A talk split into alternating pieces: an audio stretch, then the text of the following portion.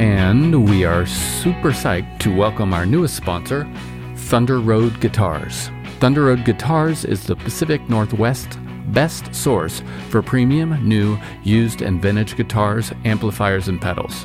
Online or in their Seattle, that's West Seattle, or Portland stores. You'll find fantastic customer service and a terrific vibe. I know because I'm in there a lot. Grab a cup of coffee, swing on in, don't spill your coffee, and check it all out.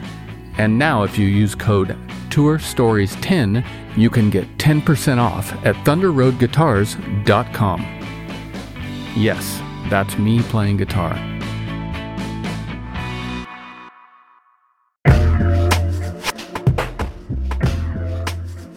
Hello, big news from our friends over at DistroKid. They now have an app. This app works on iOS and Android, of course, and it's available in the Apple Store and Google Play stores and all the stores where you buy apps. Go check it out. It's got a lot of cool features. You can upload new releases. You can get notified when you've earned royalties. Awesome. You can withdraw from the app via push notifications. A little dangerous for me, but rad.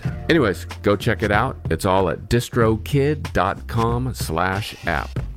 And don't forget, you can still get thirty percent off your DistroKid account by going to distrokid dot com slash V I P slash tour stories. Have a great one. And we continue to celebrate our friends and partners over at iZotope, and we got some big news for you. The gold standard of audio repair, R X eleven, is coming in May. In the meantime, you can buy R X ten now on sale and get R X eleven absolutely free when it's released. Tour Story listeners get ten percent off by using code F R E T ten. That's F R E T ten, all at iZotope dot com. That's I Z O T O P E dot com. Hello, Tour Story listeners. Thank you for your continued support, and welcome to Season four. I'd like to take a second to thank our friends and sponsors over at iZotope. Here at Ruinous, Chris and I rely heavily on easy-to-use tools like R X and Ozone for all of our audio repair, mixing, and mastering. Now, Tour Story listeners can get ten percent off iZotope plugins or try Music Production Suite Pro for free for thirty days using code F R E T ten. That's F R E T ten. To get your discount and check out all of their easy-to-use products, go to iZotope dot com slash ruinous. That's I-Z-O-T-O-P-E dot com slash ruinous. And use code F R E T ten. And thank you for listening. Hi, Lou. Hi. How's it going? Reasonably well. Where are you? I'm in Massachusetts. Where in Massachusetts? Western Massachusetts, or West. Mm. They, I, people are starting to call it West Mass now. Uh, how's it feeling there in Western Mass? Is it opening up? Is it spring timing? Are people out and about?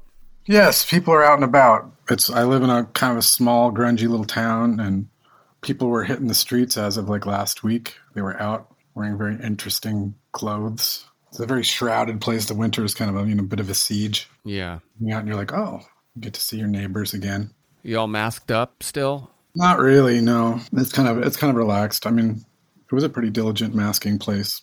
Not quite as much as like where you are, but I went to see the Melvins last night and no one was wearing a mask except for me and Buzz, I think. I was surprised. And there were a lot of people there. But I felt safe. Well, you had a mask on. Apparently that works. Yeah. uh, have you ha, have you gone to any shows in the last couple months? I, I saw that you attempted to go see um, Seven Seconds. I did. I attempted to see Seven Seconds. I played a bunch of shows, you know. And I'm going to go see Fontaine's D C next week. All right. I think that'll be my first kind of show that I wasn't directly involved with that I'm going to see.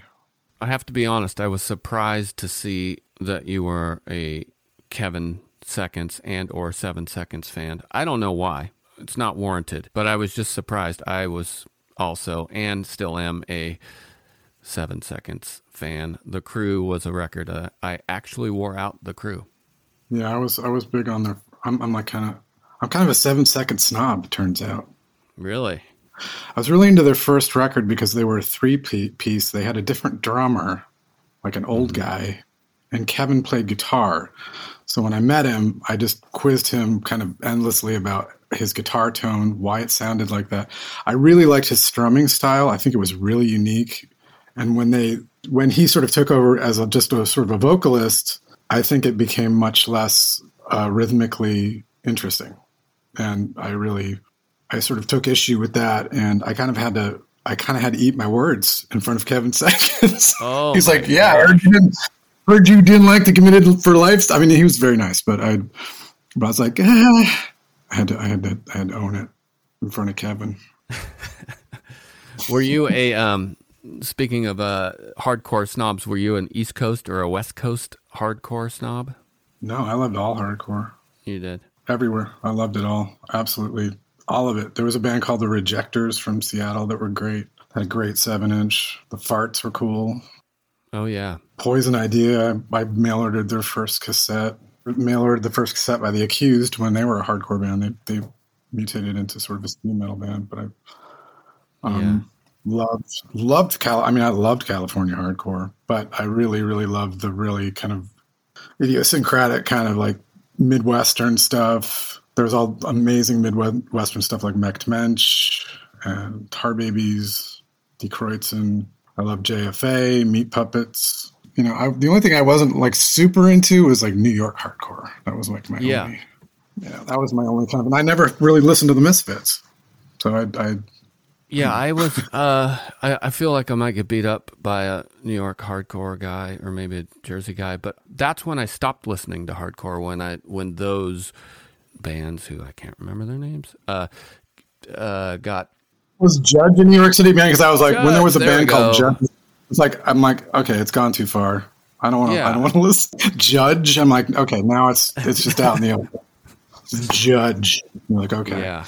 And again, I, I could get beat up for saying that, but yeah, it just, that's when I stopped. I, it also probably had a lot to do with my interest in music, probably took a left turn at that point. And speaking of bands like The Accused, going from being like a hardcore band to sort of a, a metal band, and we called it, and you probably called it the same, crossover bands. That got me into playing music because I was a hardcore guy, and mm. the only other person that could play music in my neighborhood was a metal guy. So we yeah. joined forces and shared, uh, he turned me on to Slayer, I turned him on to Capital Punishment from Fresno. Oh. And we formed a band that sounded terribly like both those bands smashed together by two fourteen-year-olds. fourteen. Wow. Yeah.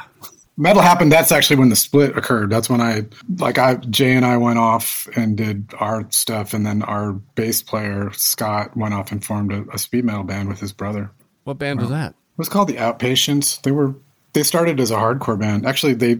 Very sort of very originally, they were a Motorhead cover band. My friend Scott joined the band because his brother was the leader of the band, and they they enjoyed a, a period here in Western Massachusetts where they were undeniably the best hardcore band in the area and did a great cassette and played wonderful shows. And then then they heard like Accept or and Venom.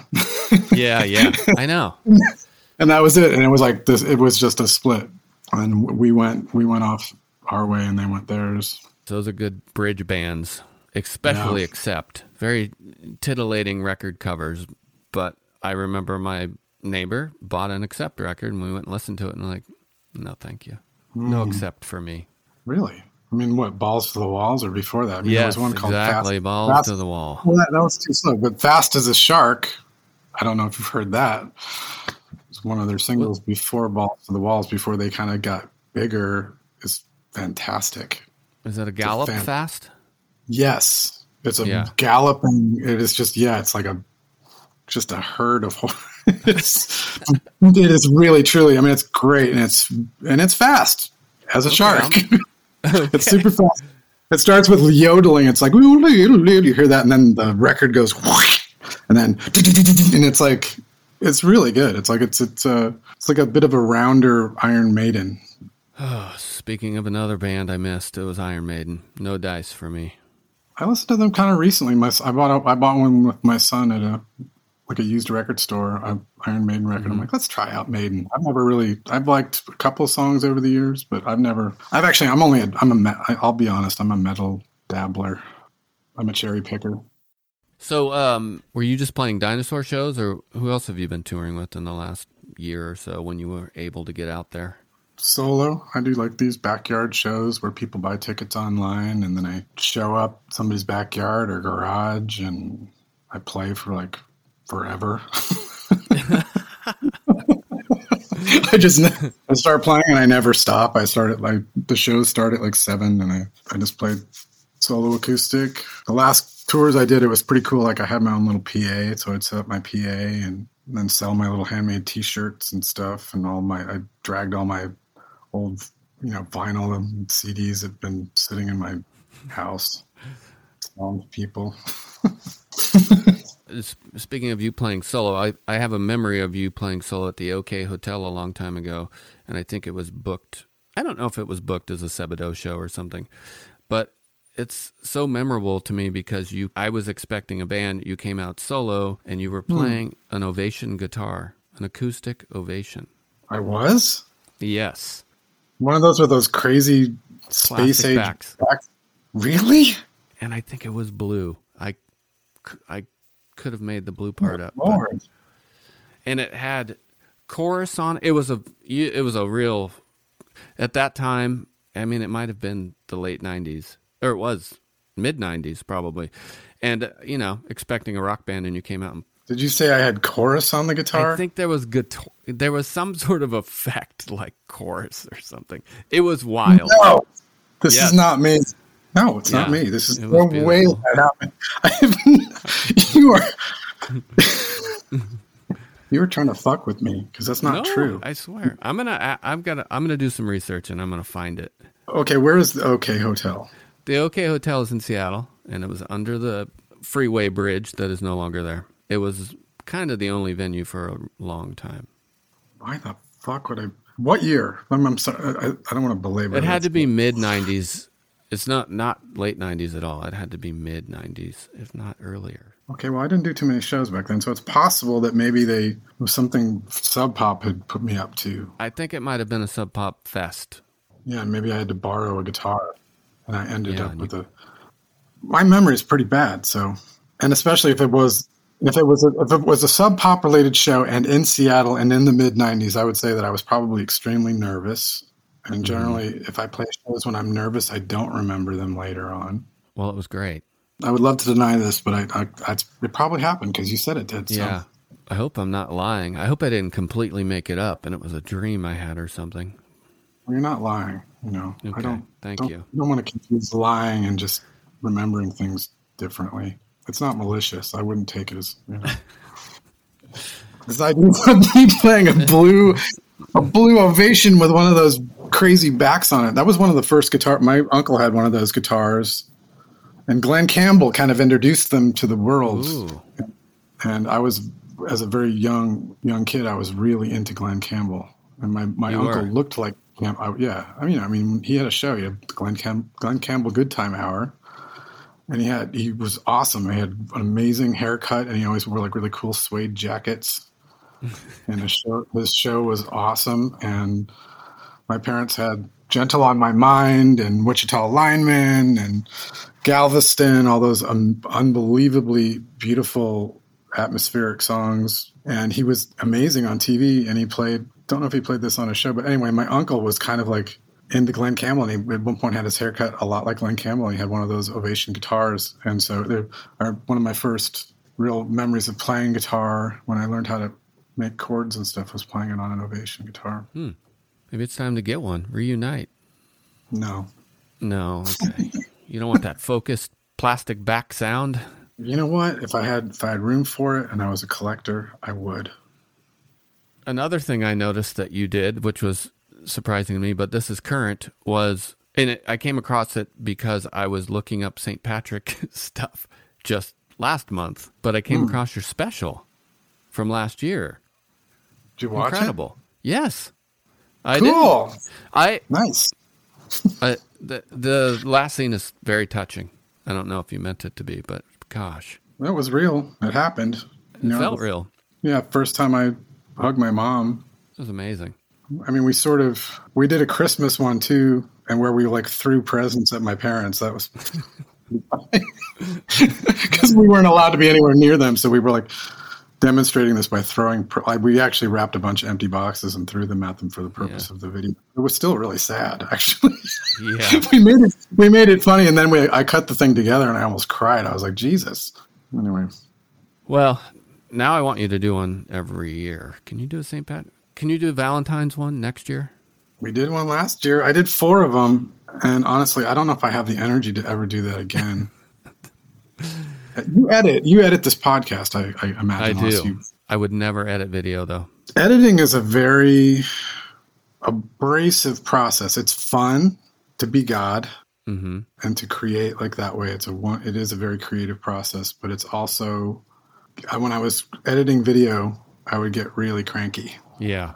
You know, it's like, don't talk at me. It's like, I'm like, I can't. It just sets me, it sets me on edge. It's like, I can't, if I record something and then I spend, you know, five hours on Pro Tools cutting it together, cutting shit together. It's like, I just come out like, like just my brain has been scrubbed with sandpaper.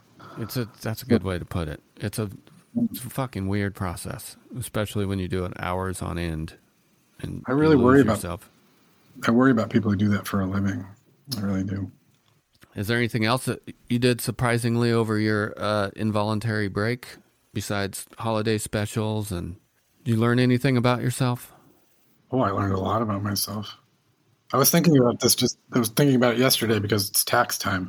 I live like most people do, I think, actually. I live in, spent a lot of my adult life in kind of, I feel like, it feels like economic peril, you know, like just mm-hmm. like, and it comes and goes, and when it comes, it's bad, you know, and it's up, and I'm up at night and, you know, imagining all these scenarios and doing the math. Like, I think I, I got three months left.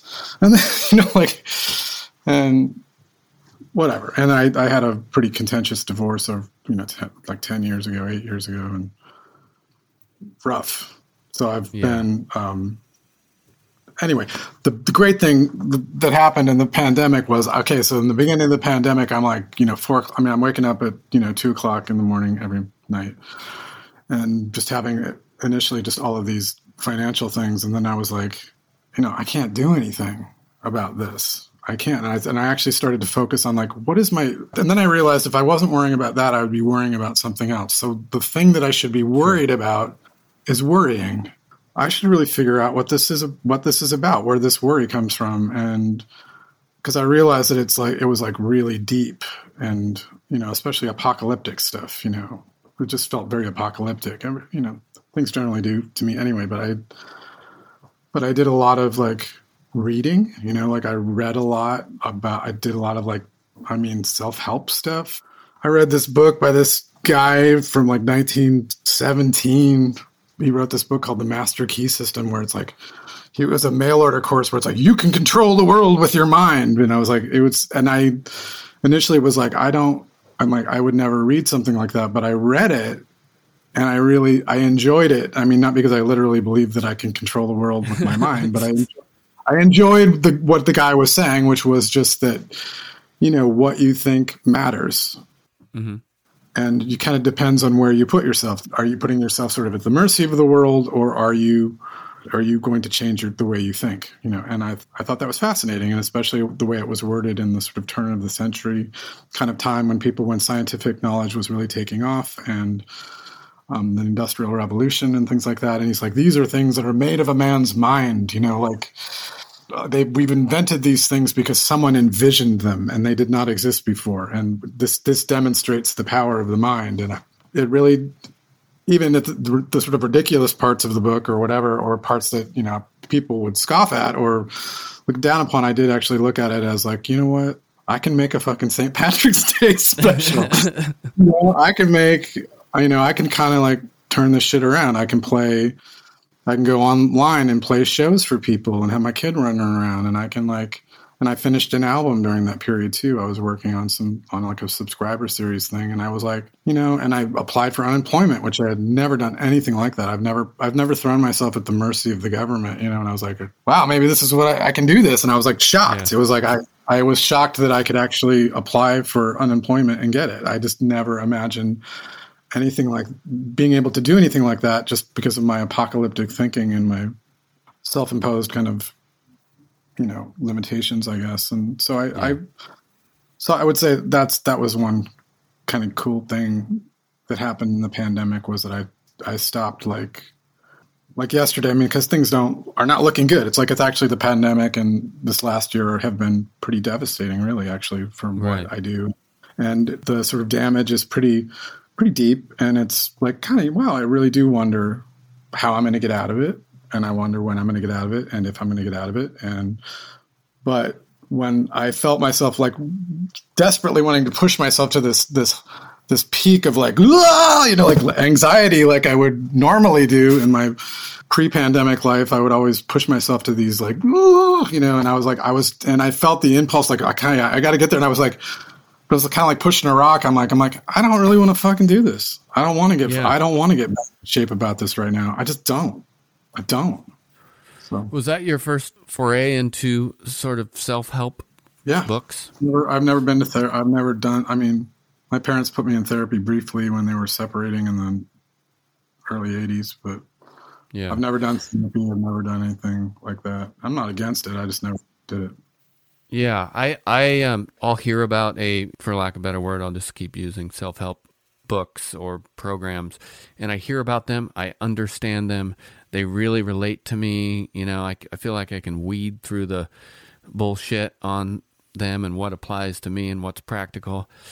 And mm. I, you know, go buy the book or follow the program or something. And I, I can never, whatever it is, if it's a book, I barely make it through halfway. And then I just have a stack of books, mm. you know, positive thinking. Well, you know, all those, all those things. I cannot get through a program like that.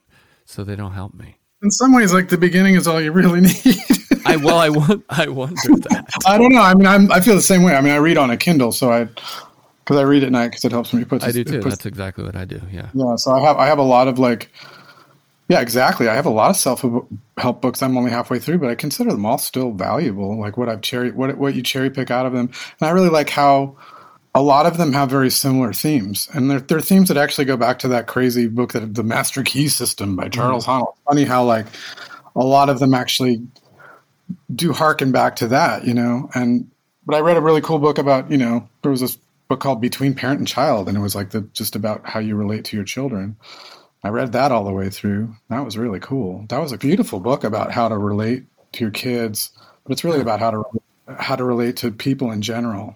You know, and it's it's it's kind of cool because I think it, it, it works well with, I think, probably your, I'm gonna, going to assume, just because you like you say that, you know, you have a night where you let your kids stay up, and I'm going to assume that we have similar, probably similar parenting styles, you know, coming yeah. from our, our generation. I, and I thought there was a lot about it that really kind of supported some of my instincts as far as how I approach my children and how I want to relate to them and what would be an effective way to talk to them. But it's a it's a really cool book. It's pretty short too. Short's good. That yeah. that might just that might be just enough. That might leave my self-help just enough out of it, where it, at least the guise of me relating to someone else, and it's not pointed at me. Maybe I can maybe I can get yeah. through that book, glean yeah. something from it.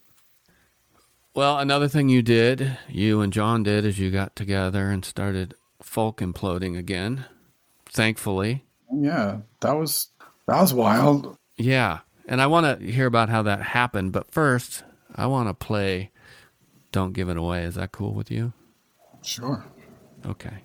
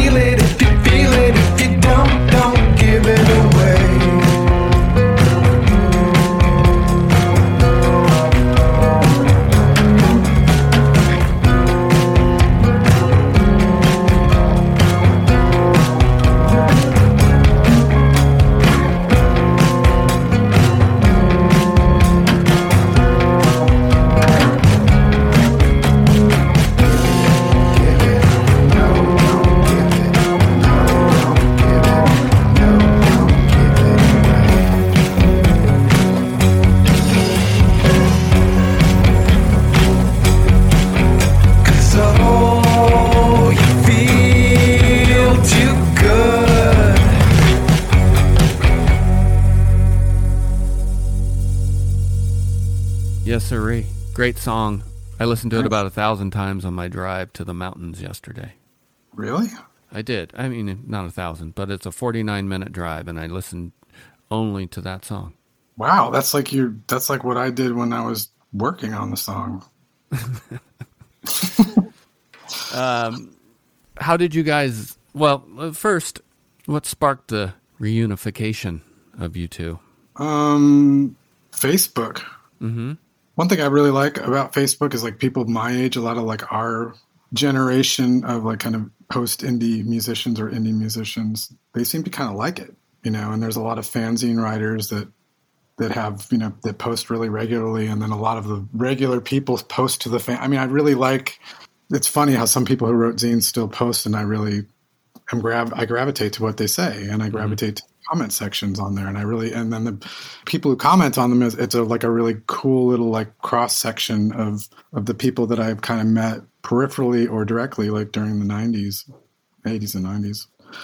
But uh John and I were following each other on Facebook, and I would comment on things that he said, you know, and I, I was reading his blog, and I mean he I had never expected that I would speak to him again. I mean, but I he was we didn't have like a There was there, we didn't we didn't have like a, a bad breakup. We just had a we had a breakup because our our lives were it was we, it was a very tumultuous time for both of us back then in you know nineteen ninety-nine, and when we kind of went our separate ways. And I didn't um I didn't expect really to hear from him again, which seemed fair enough because we did go through a lot of um like I said, it was a really really tough time together. And sometimes, you know, people, when you go through really hard times with people, it's you become ex- inextricably related to that time for those people, and they can't you they can't necessarily come back into your life, you know. Yeah. And I understand that. I'm, you know, I totally understand that. But I mean, that's not really my case. I'm sort of a weird psychopath that way. Like I can be like, like like I can I can go back and be do reunions with people who I have very ambivalent relationships with, you know, very bad experiences with, and I'm able to be like, you know, I can go like, oh, well, it's a new day, you know, let's figure this out, you know. I can, I can, I can kind of do that, but I don't, I don't expect that anyone else can or would want to do that.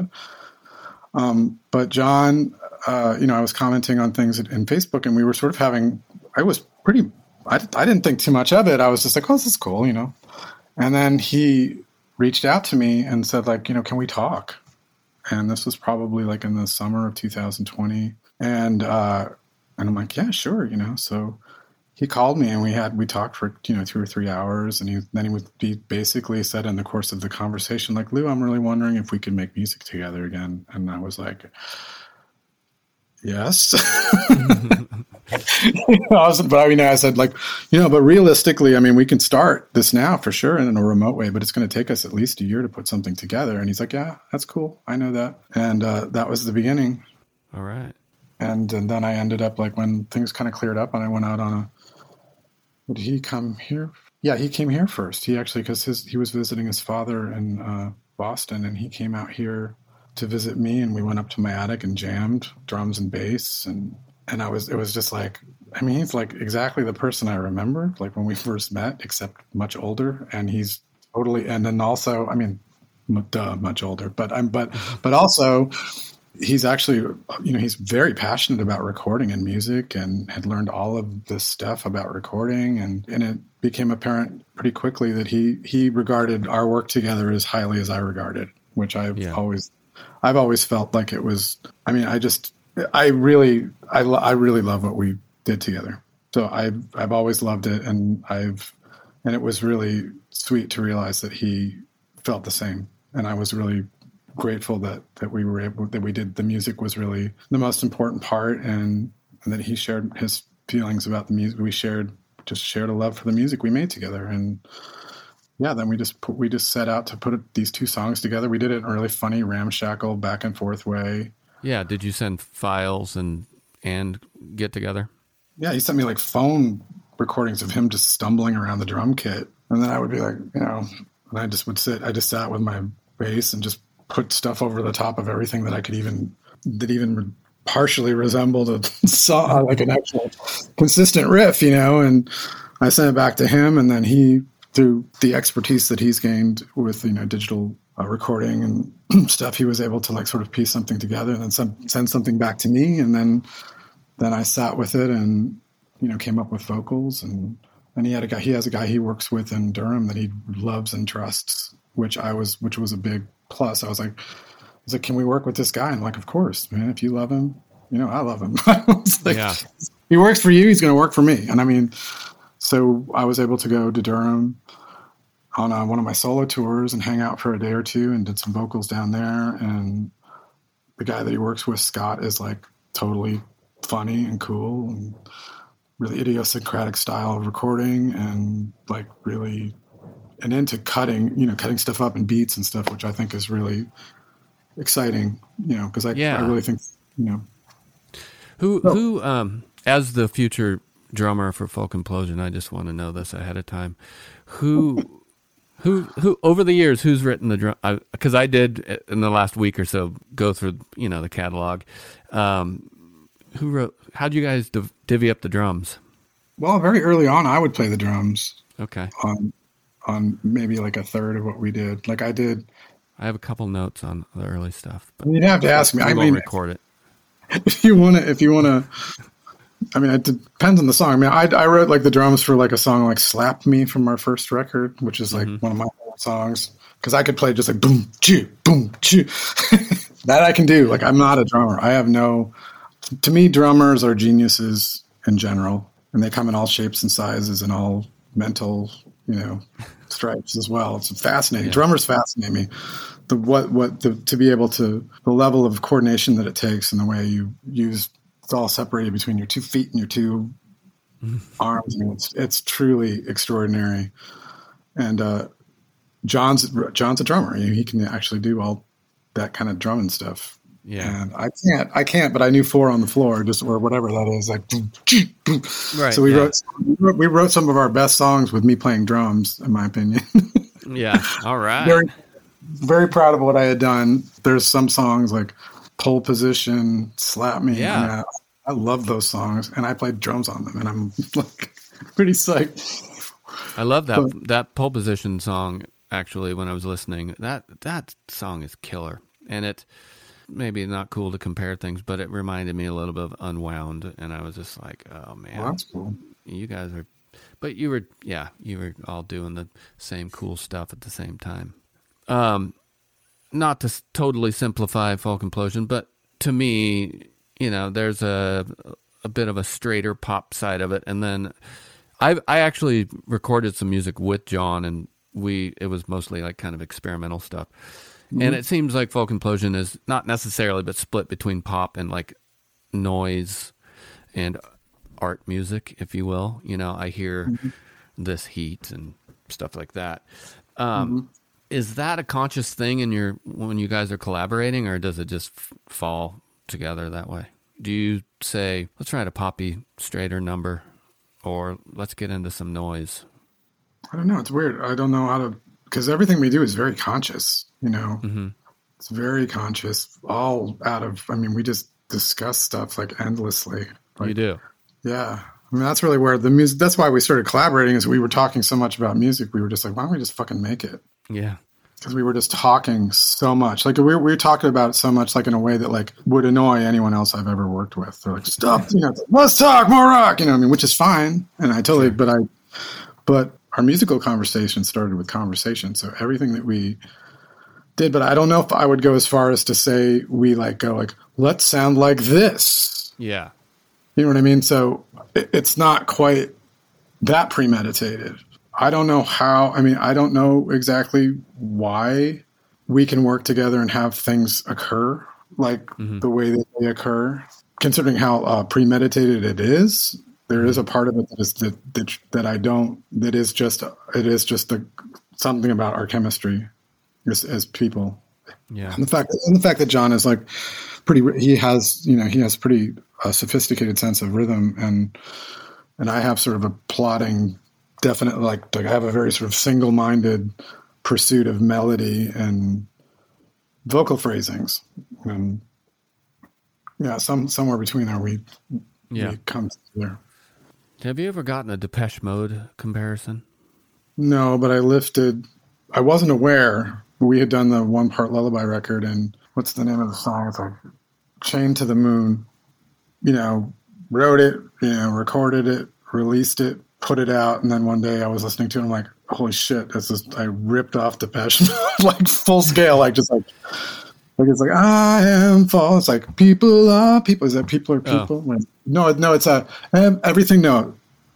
Grabbing hands, grab all they can, everything counts mm. in love. So it's like I'd lifted the fucking melody. Yeah.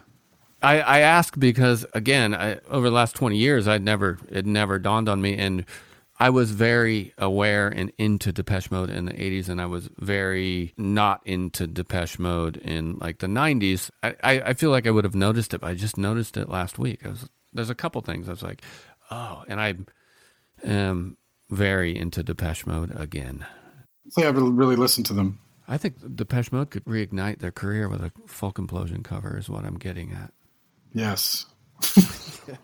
Please. uh, are you guys gonna? Do you have any plans to support this with live performances? Not right now. I mean, I'm, I just want to write right now and then go on tour with Dinosaur Junior But other than touring with Dinosaur Junior, I just want to. I want to write. We have a bunch of stuff we're working on, and I'm I'm really looking forward to just the process. I love the process of like trying to puzzle out. I love the puzzle. I love it yeah. so much.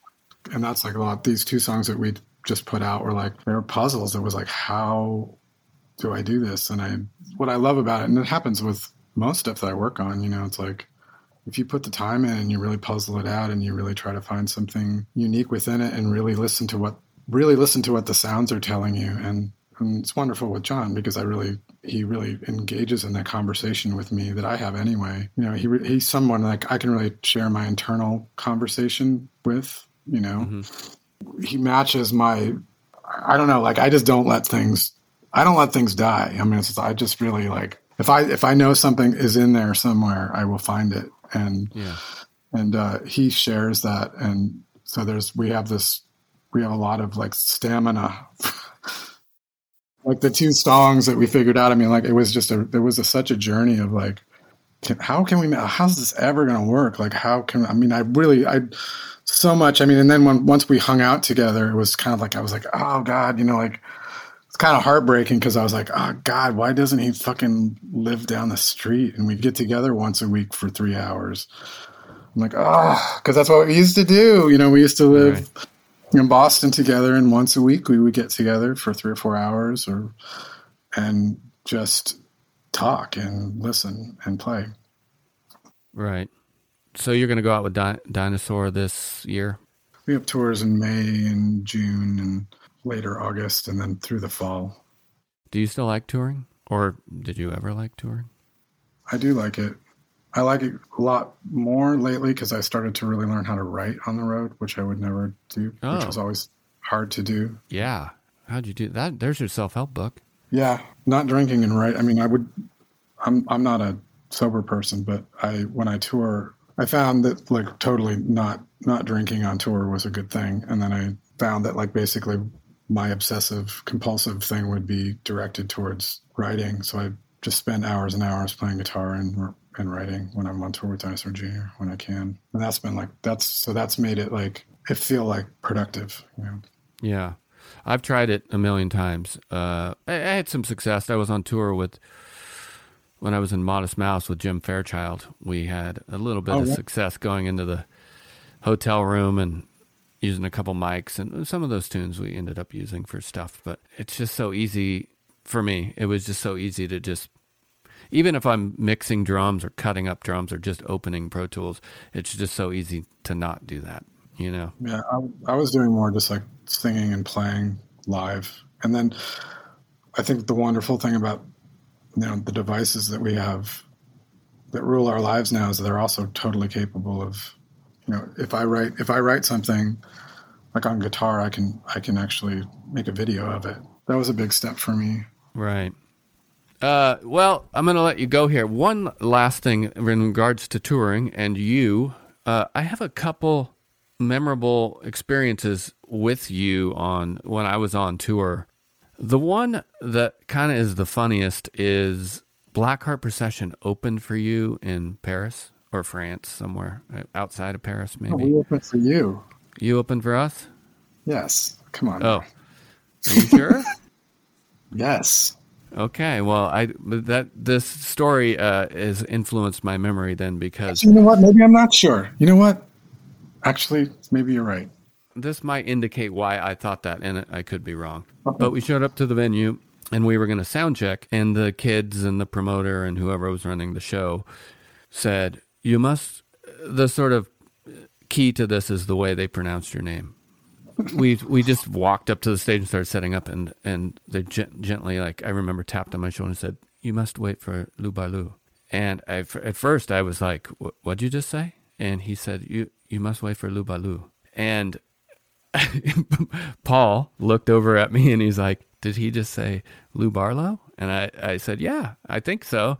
And so they were waiting for you to show up. I think they wanted you to sound check first or something like that. So they wouldn't let us sound check oh. until you got there, but you were doing press or something and okay. you never showed up, which was, it was all a big confusing thing, right? And we weren't, no one was mad about it or anything.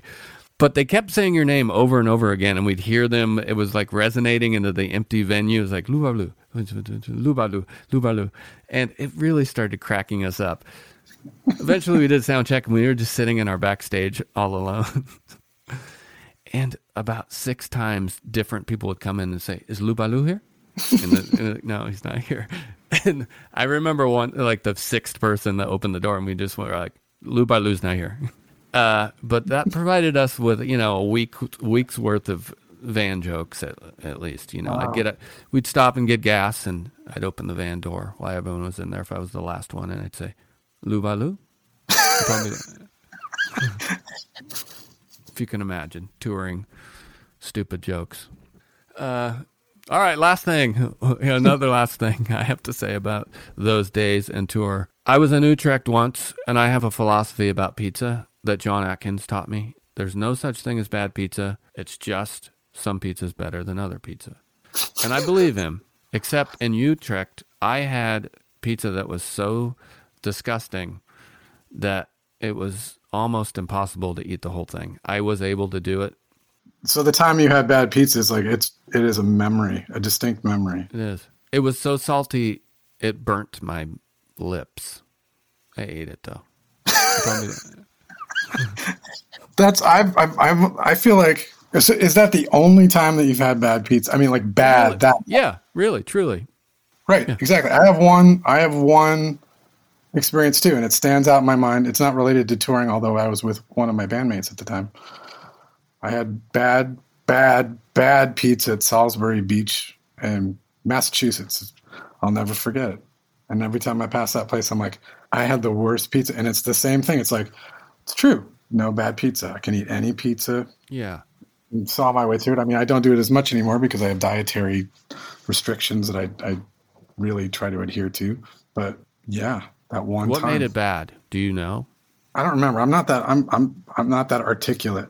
You I, you you actually like that really came off. You you remembered. And actually my memory isn't that great. I just knew it was bad. It's really bad. It was just like I was like, ah, it was like puke. I mean, it just tasted like yeah, right. Like puke. You know, just, just maybe it was bad cheese. It, yeah, maybe it was actually rotten. But there's, yeah. Which is funny because it actually took, took. It's actually taken me many years into my adulthood to realize I'm, I'm ever eating anything rotten. Like I can pretty much, I'm like a garbage can, and I don't, I don't care. I mean, I'm, I'm actually very attuned to what bad food tastes like, but I'll eat it anyway. All right, man.